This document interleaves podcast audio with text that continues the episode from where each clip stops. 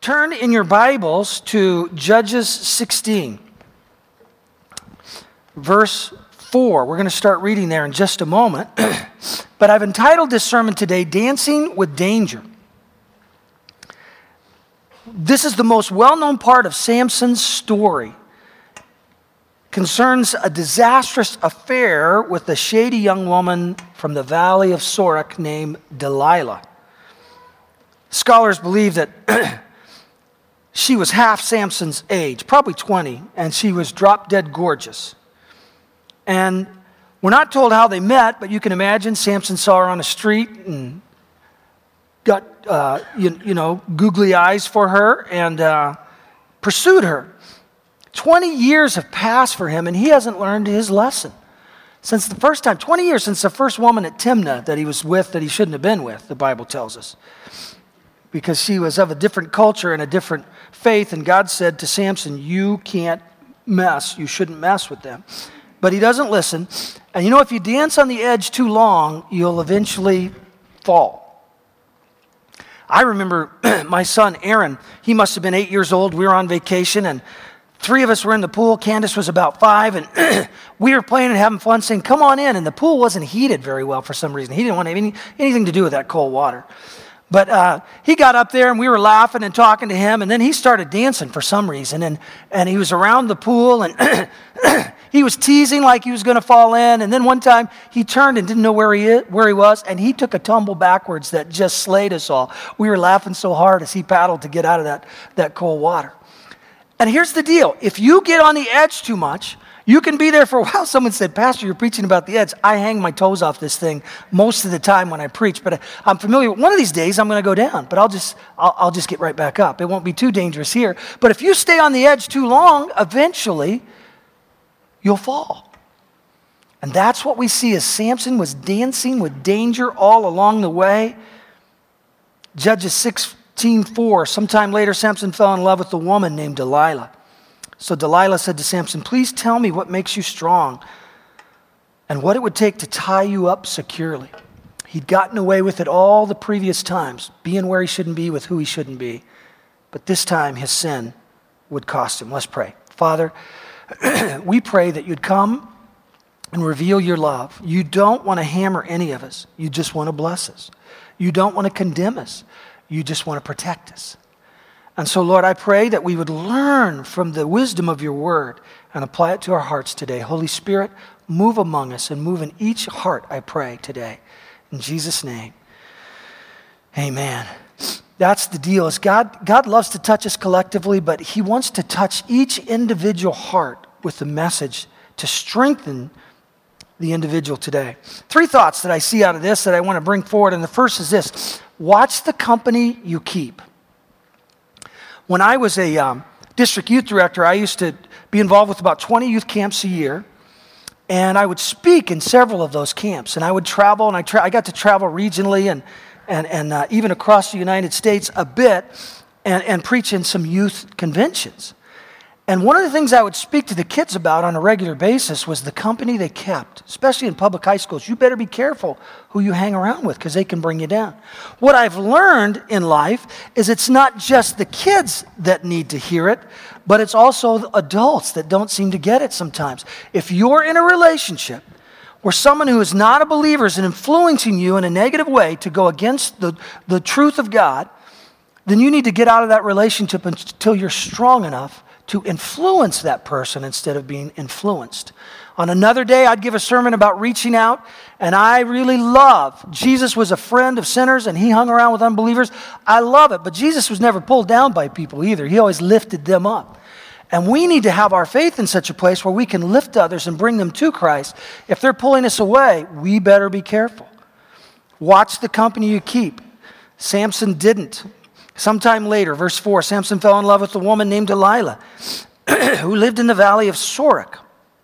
The rulers of the Philistines went to her and said, Entice Samson to tell you what makes him so strong so he can be overpowered and tied up securely. Then each of us will give you 1,100 pieces of silver.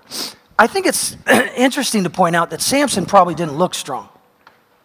You know, we you know, you look at the poster and we made him strong on the, on the poster, but the fact that he went from city to city and wasn't recognized probably means he wasn't a big, huge, buff guy, right? Because people would know who he was. He was in these, he's foreign cities and they don't know who he is, so he's probably not that big.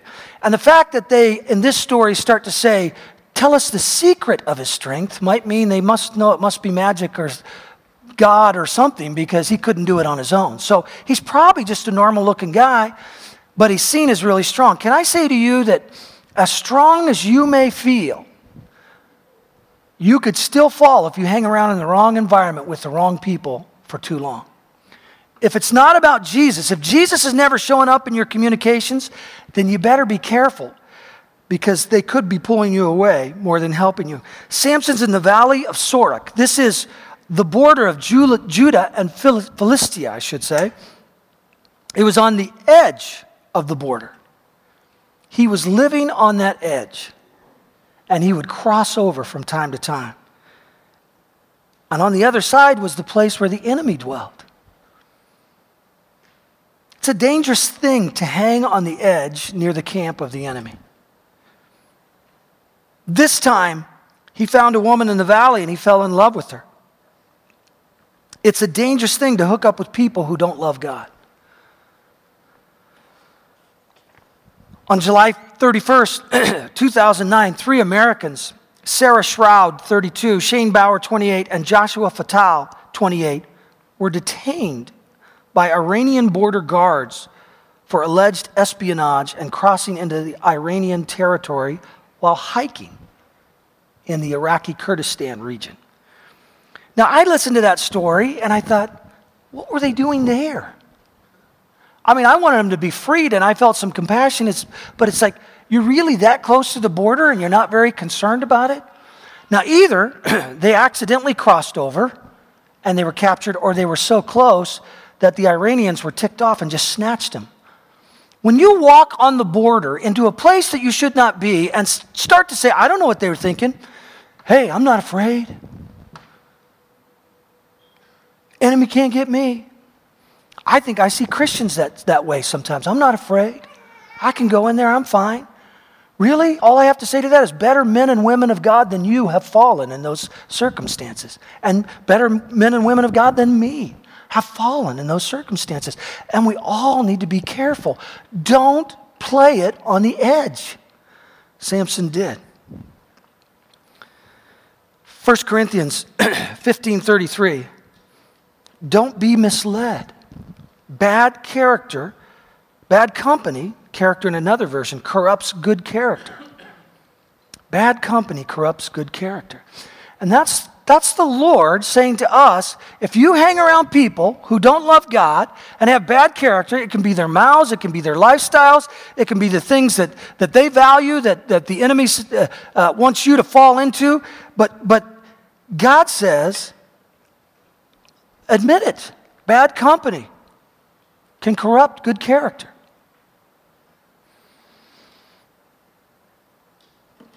I hesitate to say this, um, but I heard of uh, someone who committed suicide that was once associated with our ministries, and I just heard it this week. It happened two years ago. They haven't been around for a long time, and it made me it made me so sad.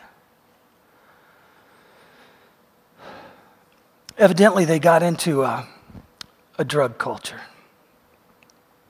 And um, I'm telling you, I loved them and they were sweet. They were just as sweet as they could be. And it makes me so sad to know that the enemy took hold of one and destroyed that person. I don't know how. I mean, the drug culture, right? You're usually around people that pull you into it. I, I don't know how it happened, but it did.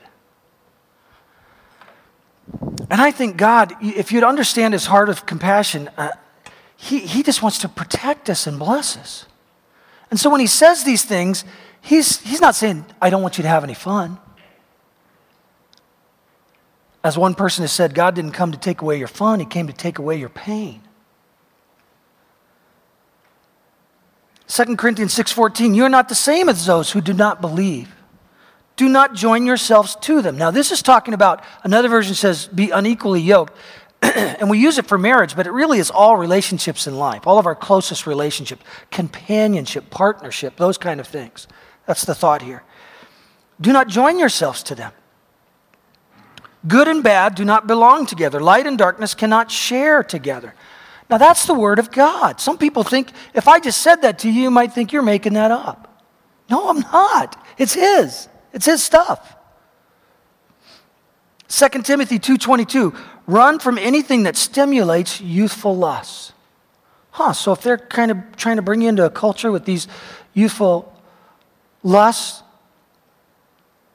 run.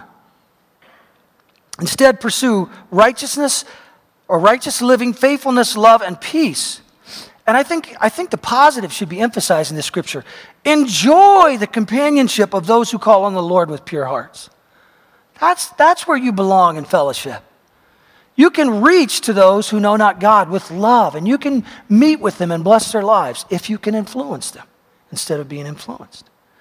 But even then, when you're reaching, your closest friends, your deepest companionship should be with those that are believers. That's where the fellowship is in Christ.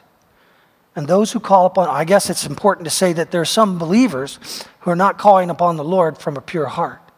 Ladies, if there's a guy who calls himself a Christian and he's trying to get you to sleep with him, get away from him. He is not living out the truth of the word, and you don't need a guy who's going to lead you like that. I think it's important to say that Delilah, she started to pout when she was trying to find all the, the, the, the way of the strength of Samson could be destroyed. And she started to pout and said, If you love me, you would.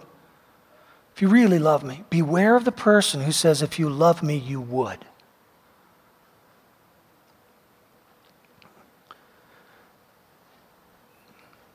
Beware of the person who says, If you love me, you would.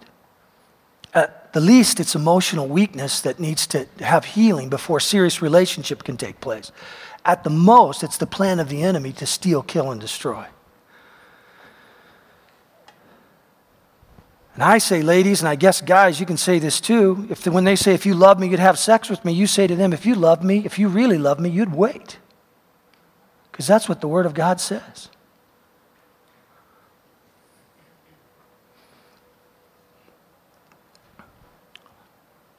Ladies are always wanting to lose weight. Listen, if you have a boyfriend like that, I'll tell you how to lose 180 pounds. Drop him right now.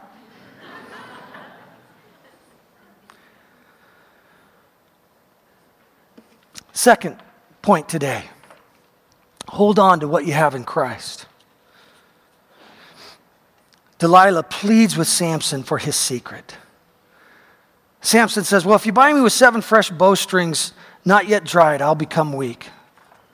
So he falls asleep, and she does that. And he, she says, The Philistines are upon you. And he wakes up and breaks it all loose. And then she says, You've mocked me with your lies. Tell me, what is it?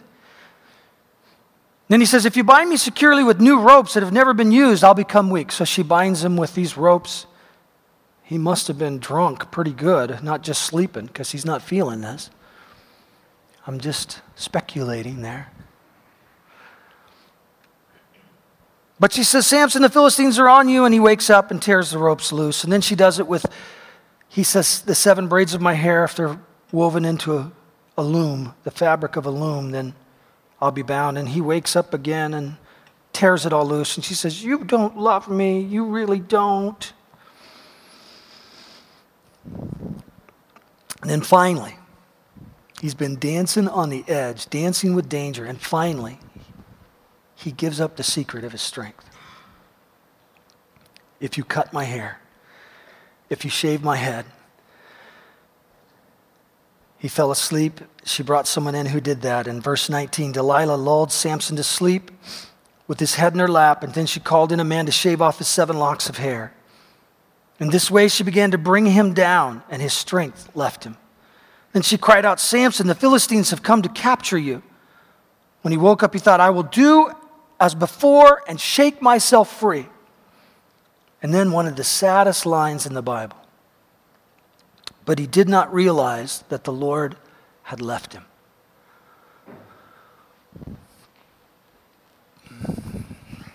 I don't know what your theology is, and I, I, don't know who goes to heaven and hell, and I'm sure glad I'm not the one who chooses. But I know this at some time, at some point, sin can cause the Lord to depart in a major way.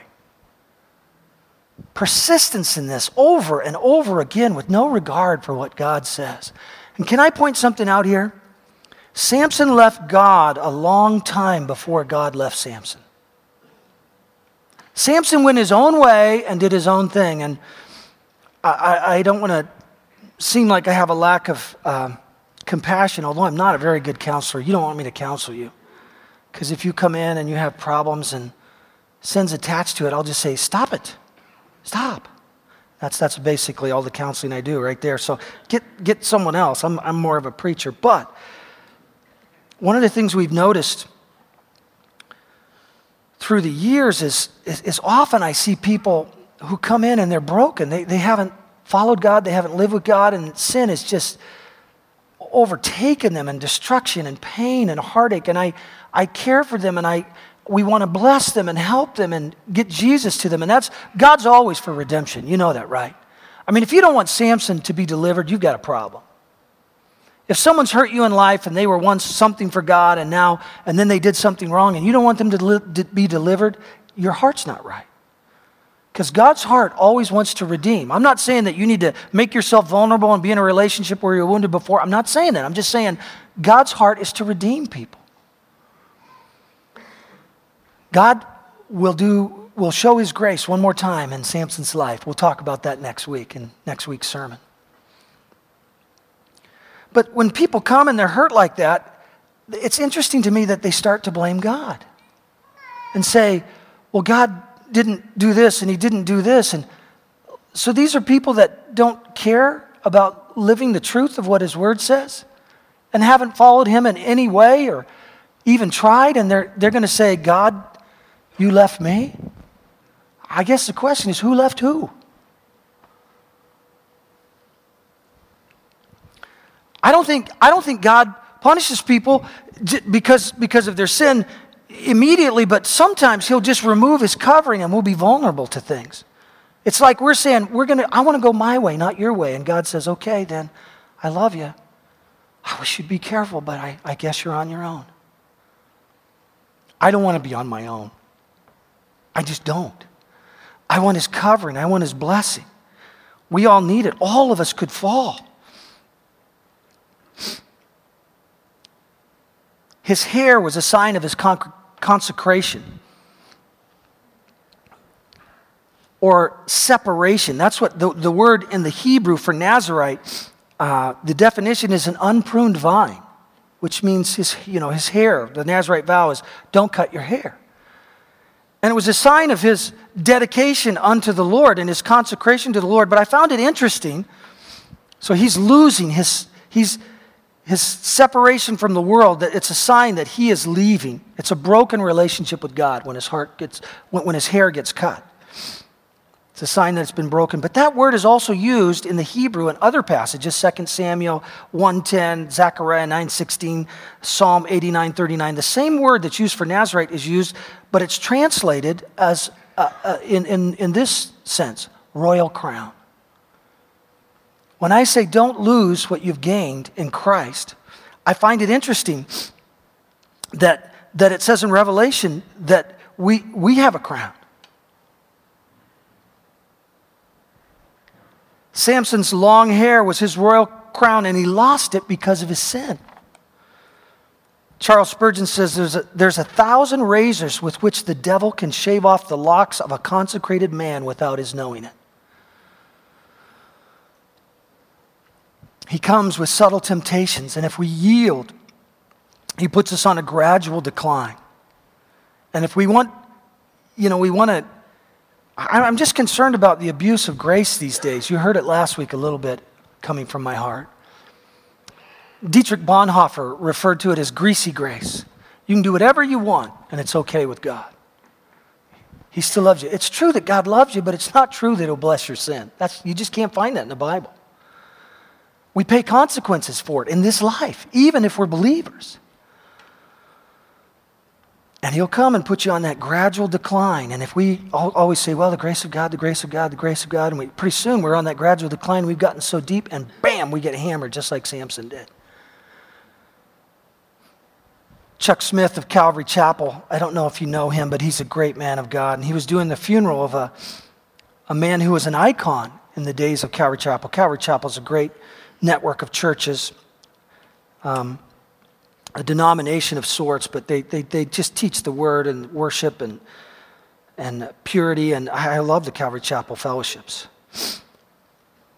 And, and one of these men, this man he's doing the funeral for, Chuck Smith's doing the funeral for this man, and he had been an icon, but even though he'd done mighty things for God, his life had often been plagued with sin that would show up, unresolved. And he was given eventually over to perverse passions, and his sexual appetites led him into bondage. And over the course of his life, he caused considerable damage, leading others astray and causing division among believers. And ultimately, he died of AIDS. This author I was reading said he went to the funeral knowing that this guy had been a big deal in Calvary Chapel in the early days, and knowing that Chuck Smith was doing the funeral, the leader of the Calvary Fellowships. And he wondered if Chuck Smith would be honest at the memorial service, right? Because have you ever been to one where you, you just want to go up and look in the casket? And is that really the guy they're talking about? Because it doesn't match up with the life I saw, you know? But Chuck Smith did the memorial service, and he cared about the man, yet he chose to speak the truth. And here's how he eulogized him he called him a Samson of a man. And then he went on to talk about having a saved soul and a wasted life.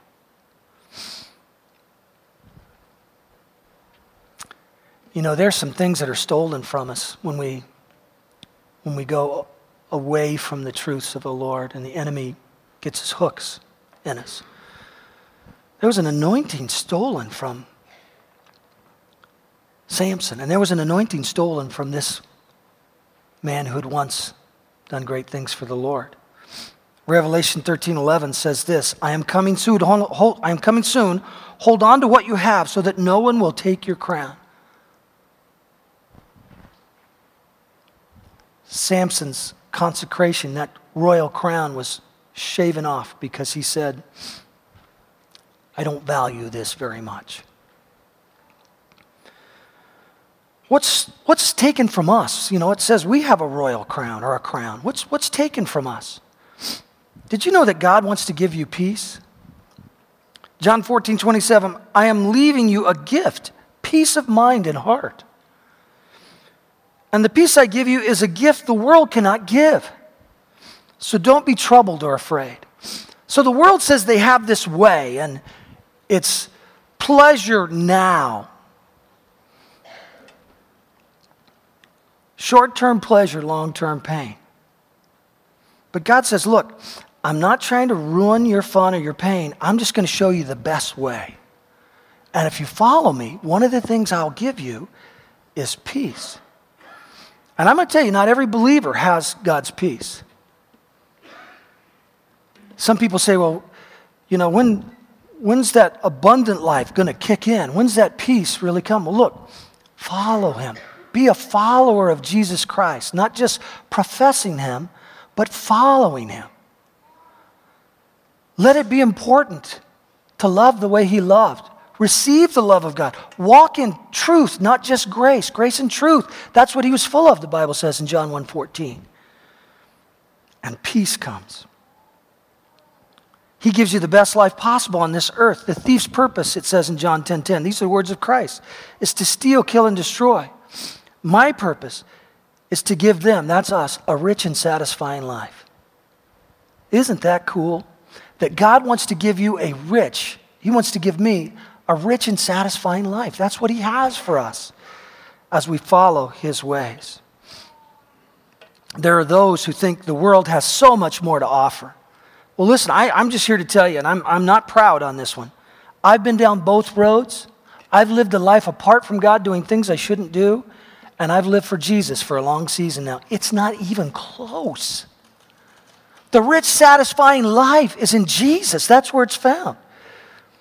Your sin will eventually find you out and bring you pain. I found that out. Everything they told me growing up when I became a prodigal, I found out it's true. You get across those boundaries and bam, the enemy hammers you. Well, thank God for godly parents. And I just want to say to parents show the boundaries even though your kids aren't following Him. Don't give up on the boundaries because I knew where to come back to after I had sinned because my parents showed me where the safe boundaries were. And the moment I got hammered, I came scurrying back saying, God, you were right. Mom and dad, you were right. I need to follow the Lord with all my heart and have my own relationship with Him. But you know, you, you get the feeling that you, you live this um, Victorian life and it's not very fun when you're a Christian, and that's what the world wants to make you think because, you know, these things of drunkenness and sexuality, and, you know, you just need to let yourself go and enjoy life and end up bowing to the porcelain god the next morning. You know, that's, that's seen as something that's somehow, uh, you know, an amazing life. Well, let's talk about sexuality for just a moment because we can't, we can't escape it here because it's what it's about, right? In these passages with Samson. So we got to talk about a little bit. Um, it's, it's amazing for some people to understand that since God is the creator and he created mankind, pe- people don't understand that he created sex. He did, it was part of his plan. A man and a woman coming together, right? I mean, the plumbing and everything, it all, it all worked. That was God. He did that. And He did it for this amazing union of intimacy. And here's His plan between a man and a woman committed to one another for life. That's God's plan. Now, when that plan, did you know if that plan's followed, there's, there's no, and, and people are faithful to their spouse, that there's no venereal disease? There's none. There's no AIDS. It'd be wiped out in a generation if people would do it God's way starting now. But it's like, you know, they say, well, you know, it's better if you sleep with multiple partners and let yourself go. And they make it about the physical act. You know, the enemy's plan is to pervert, right? Now, here's this is a trip, but God's the one who made it pleasurable, too. He did that. That was part of his plan for a man and a woman, confined to the intimacy of marriage. But the enemy takes that and he perverts it and he says multiple times with multiple people, and here's what happens he knows it. He knows what he's destroying. He's destroying the ability to be intimate.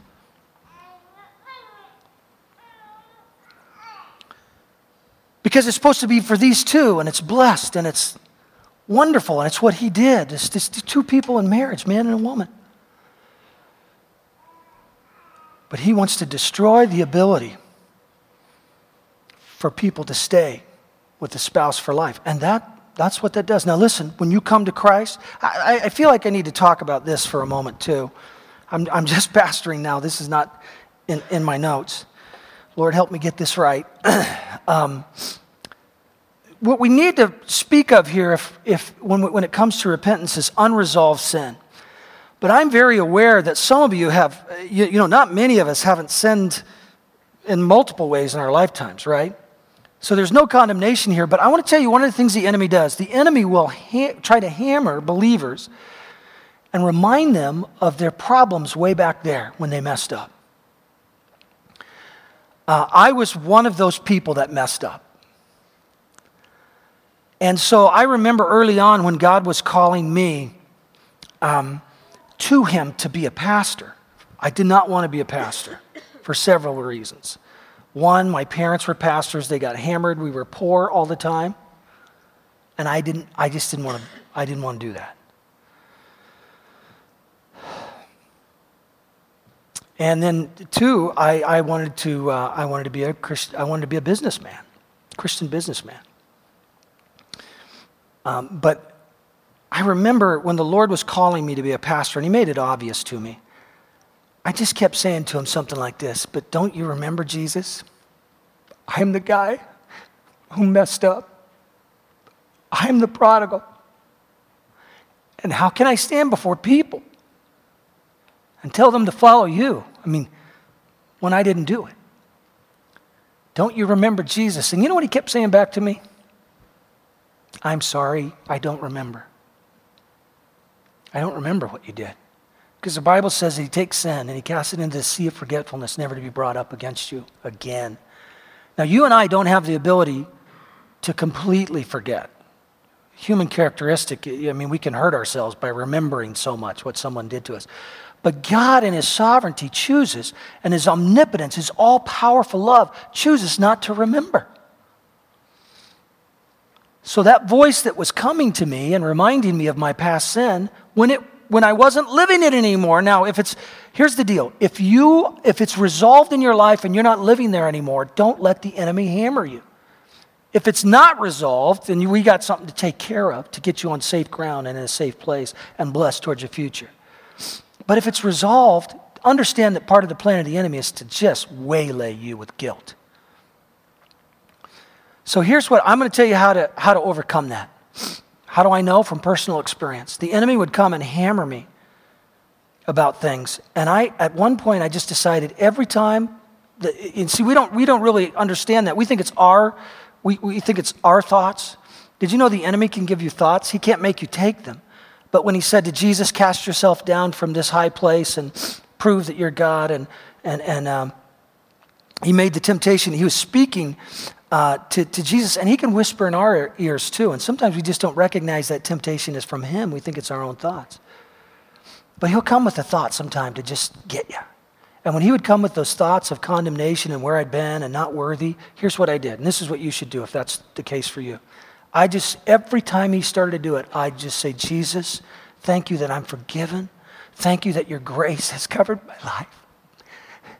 Thank you that you will use me in the future because it's not my power, but your power that can get it done. And you know what I found? It wasn't long until the devil stopped speaking to me that way. You know why? I guess he decided if all he's ever going to do is praise Jesus when I do that, I'm going to try to find another way. And I would just say if it's resolved, take His grace. Don't let Him beat you up. And if it's unresolved, take His grace. Don't let the devil beat you up. Because God's forgiveness and His power is awesome and a tremendous blessing. He tries to lie. He says the best life, it's these things it's sex and drugs and alcohol and temptation over here. But I came across this this week. I thought it was interesting. Linda Waite and Maggie Gallagher authors of a book, um, The Case for Marriage. And they used some stats that they, uh, they pulled from various resources. But they said this married people have better sex lives than single people. Indeed, married people are far more likely to have sex lives in the first place. Married people are about twice as likely as unmarried people to make love at least two or three times a week. And that's not all. Married sex, I'm reading now, married sex is more fun. Certainly, at least for men, 48% of husbands say sex with their partners is extremely satisfying compared to just 37% of cohabitating men. So these, these men are having sex too, and, and they're in a house with someone, but they're not, they're not in a marriage relationship. And I say, if you're really committed to one another, stand up in front of everybody and say we're committed and, and seal the deal. You know, because that, you, you, know, you don't open the package until, until you're, you're, you're committed. And anyway, 37% of cohabitating men said it was satisfying. And it was 48 of the married men. Extremely satisfying, I should say. And when it comes to creating a lasting sexual union, marriage implies at least a promise of permanence, they say which may be why cohabitating men, listen to this, cohabitating men living together with the woman are four times more likely to cheat. And cohabitating women are eight times more likely than husbands and wives to cheat. That ought to tell you something. As, as, as, uh, as you look at the Word of God and the truth of God, He's trying to protect and bless. He's not giving you less with sex, He's giving you more. He's giving you that special, amazing intimacy that He decided would be a wonderful part of a relationship between a man and a woman who are committed to one another for life. It was His deal. It's right, it's good, it's His way. It's just, and I just illustrate that because the devil just, he just throws out a bunch of lies. He's, he's a stinking liar, the devil is. He just is. Don't, if you've believed differently, call him what he is and come close to Jesus.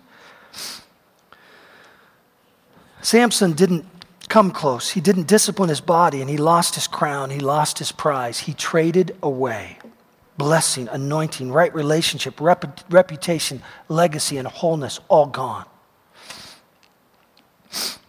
All for an immoral woman who didn't really care about him.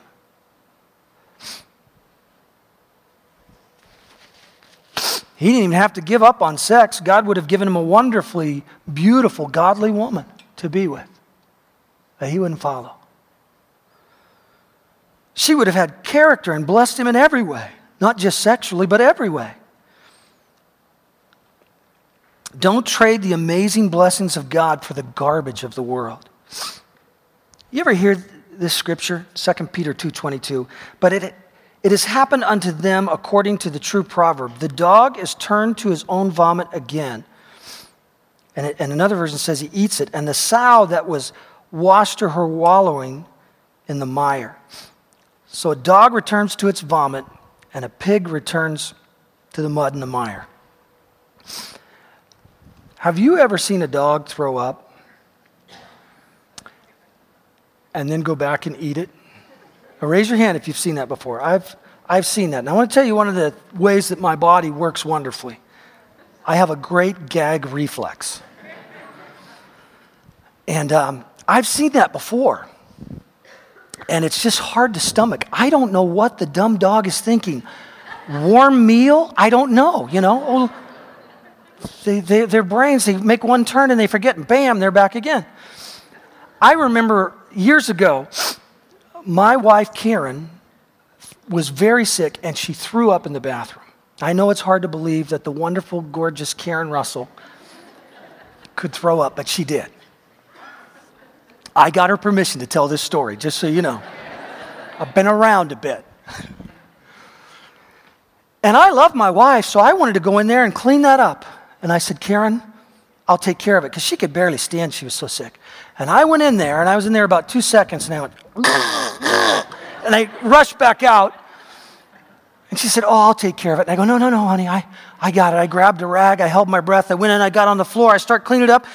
And then I had to take a breath and then, and I, I rushed out again. And she goes, honey, I, really, I'll do it. And I go, no, no, no, no. I got this. And I went back again. It was really close. And I said, maybe you should, Karen, because if you don't, I think there's going to be more to clean up here in just, in just a moment. I can't even imagine. Now, I know I'm getting gross, but that, you know, this is in the Bible. I, I can't even imagine eating it again. Really?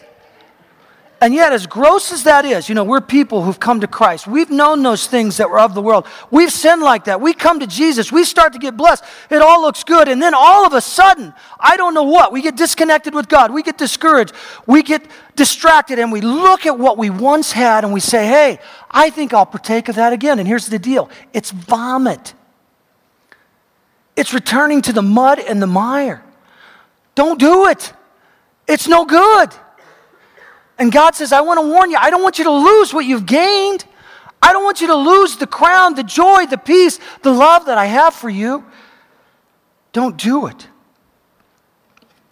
Ephesians 2 6, and God raised us up with Christ and seated us with him in the heavenly realms in Christ Jesus, in order that in the coming age he might show the, and listen to this, I just, I, I just, I have underlined in your notes that you're writing for small groups, incomparable riches I love that. I just want, I want you to think about that.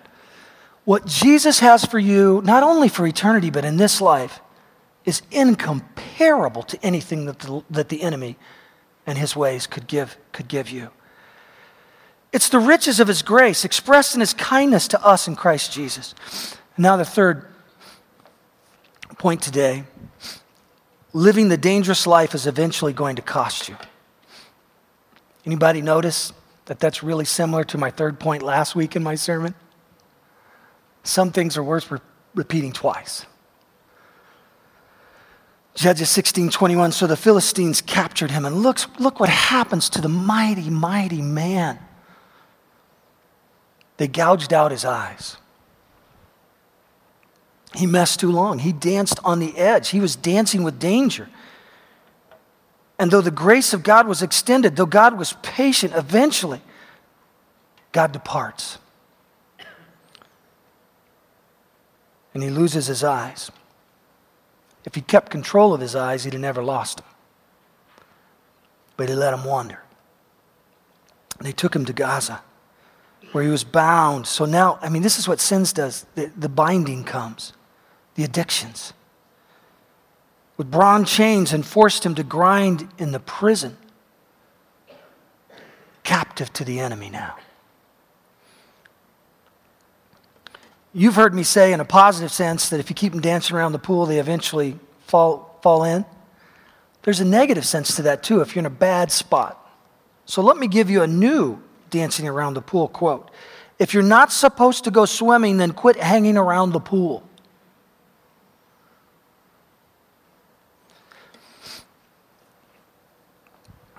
The enemy goes about as a roaring lion seeking whom he may devour.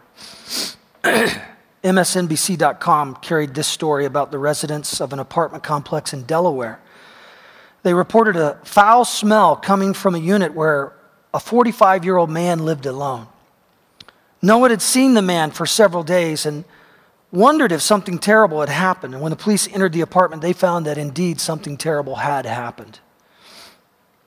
Something more terrible than any of them could have imagined. The man was dead in the middle of the floor, surrounded by eight rattlesnakes and two cobras, his pet snakes. Evidently, he'd left the cage door open or the latch unlatched.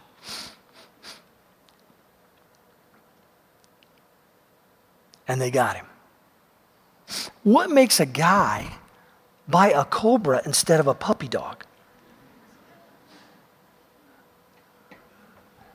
I don't know, it's cool.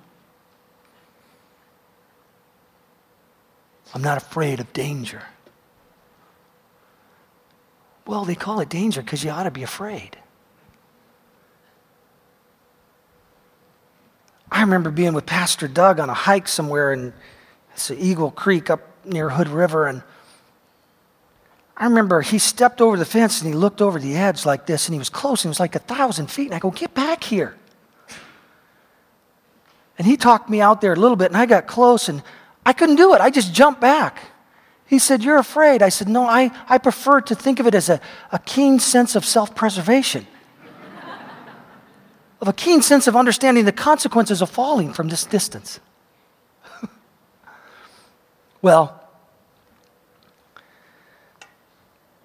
we need to be careful. What, what makes a guy have a rattlesnake for a pet? What makes, what makes a guy Facebook an old girlfriend? Dancing with danger. A married guy, Facebook an old girlfriend, I should say. What makes a married man flirt with a woman who's not his wife? Danger, danger, danger. There's a lot that can be lost. This is the third woman this guy's pursued who knew not God, who lived a lifestyle against God, and this time it cost him. It's true that God is forgiving and patient, and boy, was he patient with this man. 20 years, right? Psalm 145 8 The Lord is gracious and compassionate, slow to anger. Now, just so you know, I know, I know it's not popular theology, but God gets angry sometimes. He's slow to anger. Sometimes he gets angry. I know that's not popular, but it's in the Bible but he wants all to come to him. He's patient. 2 Peter 3 9. The Lord really isn't, the Lord isn't really being slow about his promise as some people think. And that's talking about his promise to come back. No, he is patient for your sake. He does not want anyone to be destroyed, but wants everyone to repent.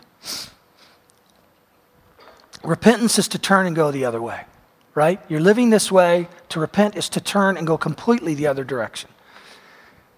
Where is that being spoken of in the church today in America? Repent.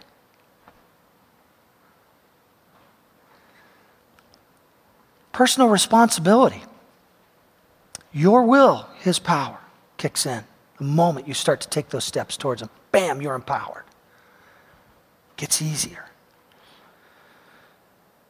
He's patient, He's loving, but He wants repentance. And even though it's true that He's patient and loving, it's also true that if we carelessly sin without effort or regard, we'll eventually suffer consequences for that sin in, these, in this life. Numbers 32 23. But if you will not do so, this King James Version, behold, there's a message for somebody. I got a message for you too. Listen to this. But if ye will but if ye will not do so, behold, ye have sinned against the Lord, and be sure your sin will find you out. Whoa. Even though he's patient and loving. Proverbs 13 21. Trouble chases sinners, while blessings reward the righteous. That means those who are trying to live right. I'm telling you, there's a reward for trying to follow, for following God's path. There's a reward of purity and blessing and covering. Would God ask us to live righteous lives if He wouldn't help us do it?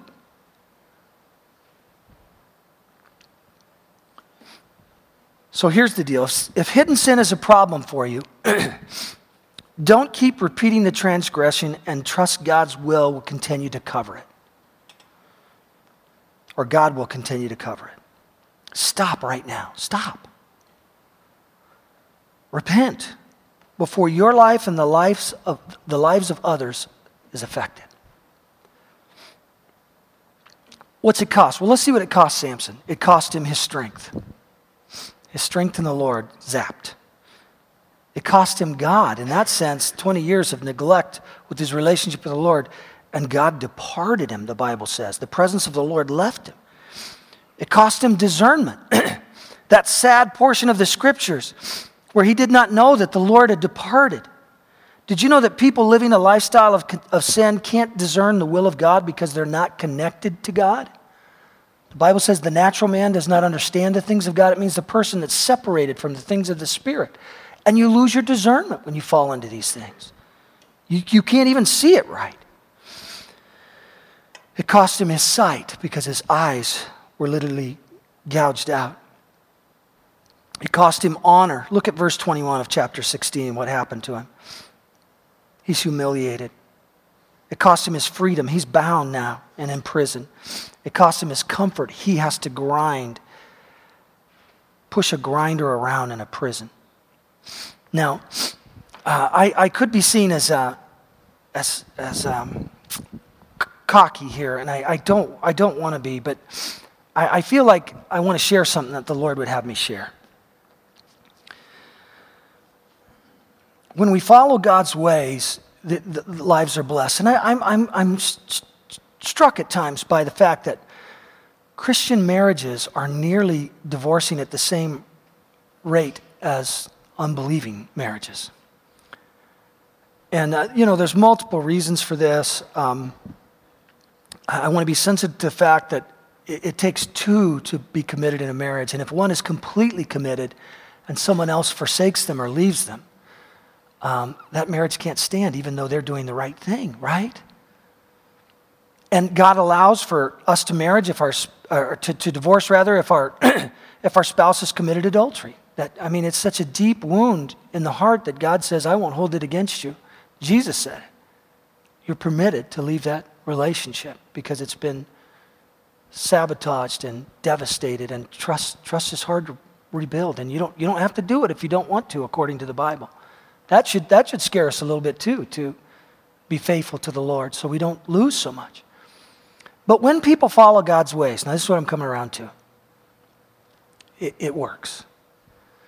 So let me talk about my family. This is a part where i hope you don't think that we're you know, thinking we're a big deal and we're more special than others because I really don't believe that. Karen's parents, Al and Jane, have been married for 54 years. They're happy, happy people. They love Jesus. They raise their kids to love Jesus. They follow Jesus. They tithe, they give, they serve. They're committed to God. And their lives, I mean, I mean, in some sense they're normal, but in another sense, They've been full and they've been incredible. They followed God. My parents, have been married for 55 years. Think of that. We got almost 110 years of marriage between our parents. And I, I know that's not the story for everyone, but hey, here's the deal the story starts today for some of you. It's now, it's a new generation. You're the one that takes it there. Now, my, my mom would say that they've been married 55 years and 52 of them were happy. That's what my mother would say, I think. Because my dad wasn't there in the early days. He, he made some mistakes. But here's the deal He came to Jesus.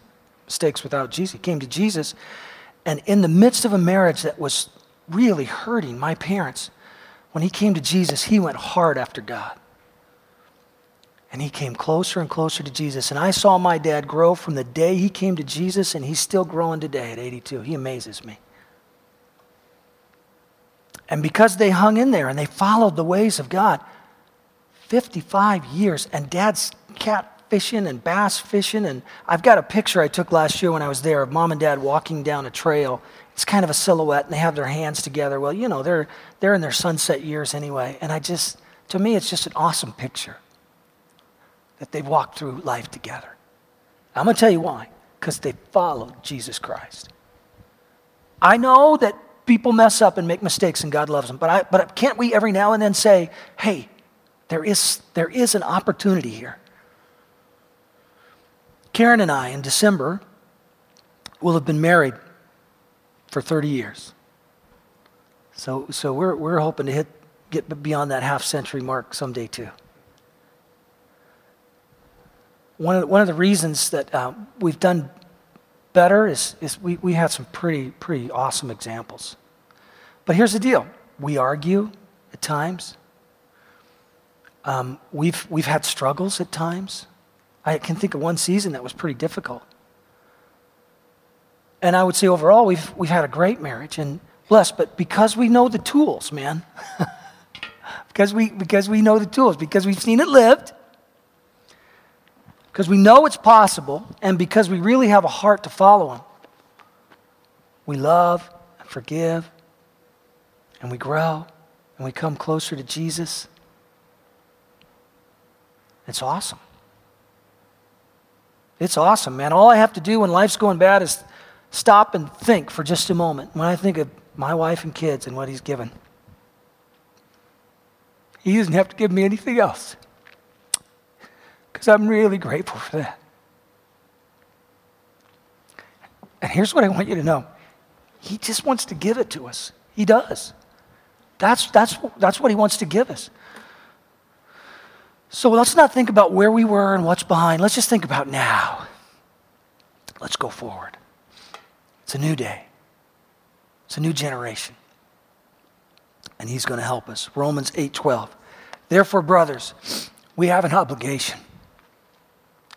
But it is not to the sinful nature, right? You are not obligated to sin. You don't have to sin.